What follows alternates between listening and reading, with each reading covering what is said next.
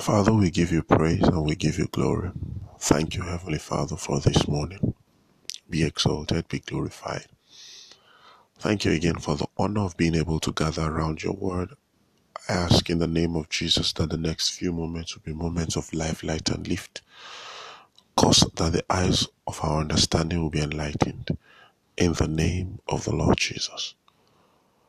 Amen and amen. Well, good morning. It's an honor to be in your space, sprinkling your God's word. I trust that you rested well. Many times there is an argument, um, or, or there was an argument, I think about a year ago, as to whether it was necessary for churches to have a word for the year, whether all those prophecies and and and um, um, the argument was born from the disappointment in the hearts of people um, from the pandemic year. They they just felt and allowed Satan to interpret to them that the church was not ready. There was no word that captured that there will be a pandemic. Listen to me, guys. Listen to me. And just and just stop being stop being petty. All right. When God gives you a word, the word is in full knowledge of circumstances. It knows things will happen. It just doesn't care. Because the Word of God is the fixer, the Word of God is the repairer, the Word of God is the changer. You see, there was a word that Jesus gave. Let us go to the other side. All right. Yet there was a storm. Was Jesus not aware of the storm? Satan will come and the persecution will come for the word's sake. When you have a word, situations will change, situations will come, negative storms will come. It's so that that word will come to pass. It is for the sake of the fulfillment of the word that the trials came. All right. And you know, people began to ask, do we need a word?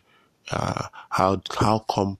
And and sometimes because we are very good at throwing responsibilities at other people, when the word of God comes to us at the beginning of the year, you expect it to come to pass automatically. So if the Lord God said, This is your year of abundance, you say, Okay, okay, we will see if it will come to pass.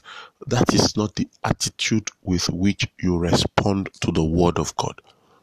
The Bible says in Hebrews chapter 13 and verse 5, let your conversation be without covetousness. Covet, um, conversation, there is ma- um, manner of life. Let your conduct be without covetousness. Then he says, Be content with such things as you have. For he hath said, I will never leave you nor forsake you. He says, so that you may boldly say, The Lord is my helper. I will not fear what man can do to me. Hear this. He has said, so that you may boldly say, meaning there is a human participation from every or for every divine revelation. There is a participation required for manifestation. You don't get any result from any word that you don't engage.